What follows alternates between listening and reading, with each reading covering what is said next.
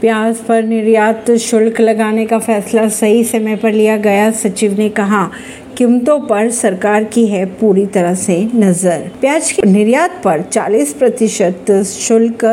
लगाए जाने के खिलाफ महाराष्ट्र के नासिक जिले में कई स्थानों पर किसानों के विरोध प्रदर्शन के बीच यह बयान आया व्यापारी भी शुल्क लगाए जाने के खिलाफ हैं उन्होंने कहा प्याज पर निर्यात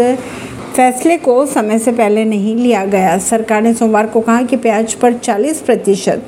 निर्यात शुल्क लगाने का फैसला समय से पहले नहीं बल्कि समय पर लिया गया सरकार की ओर से ये भी कहा गया कि घरेलू आपूर्ति बढ़ाने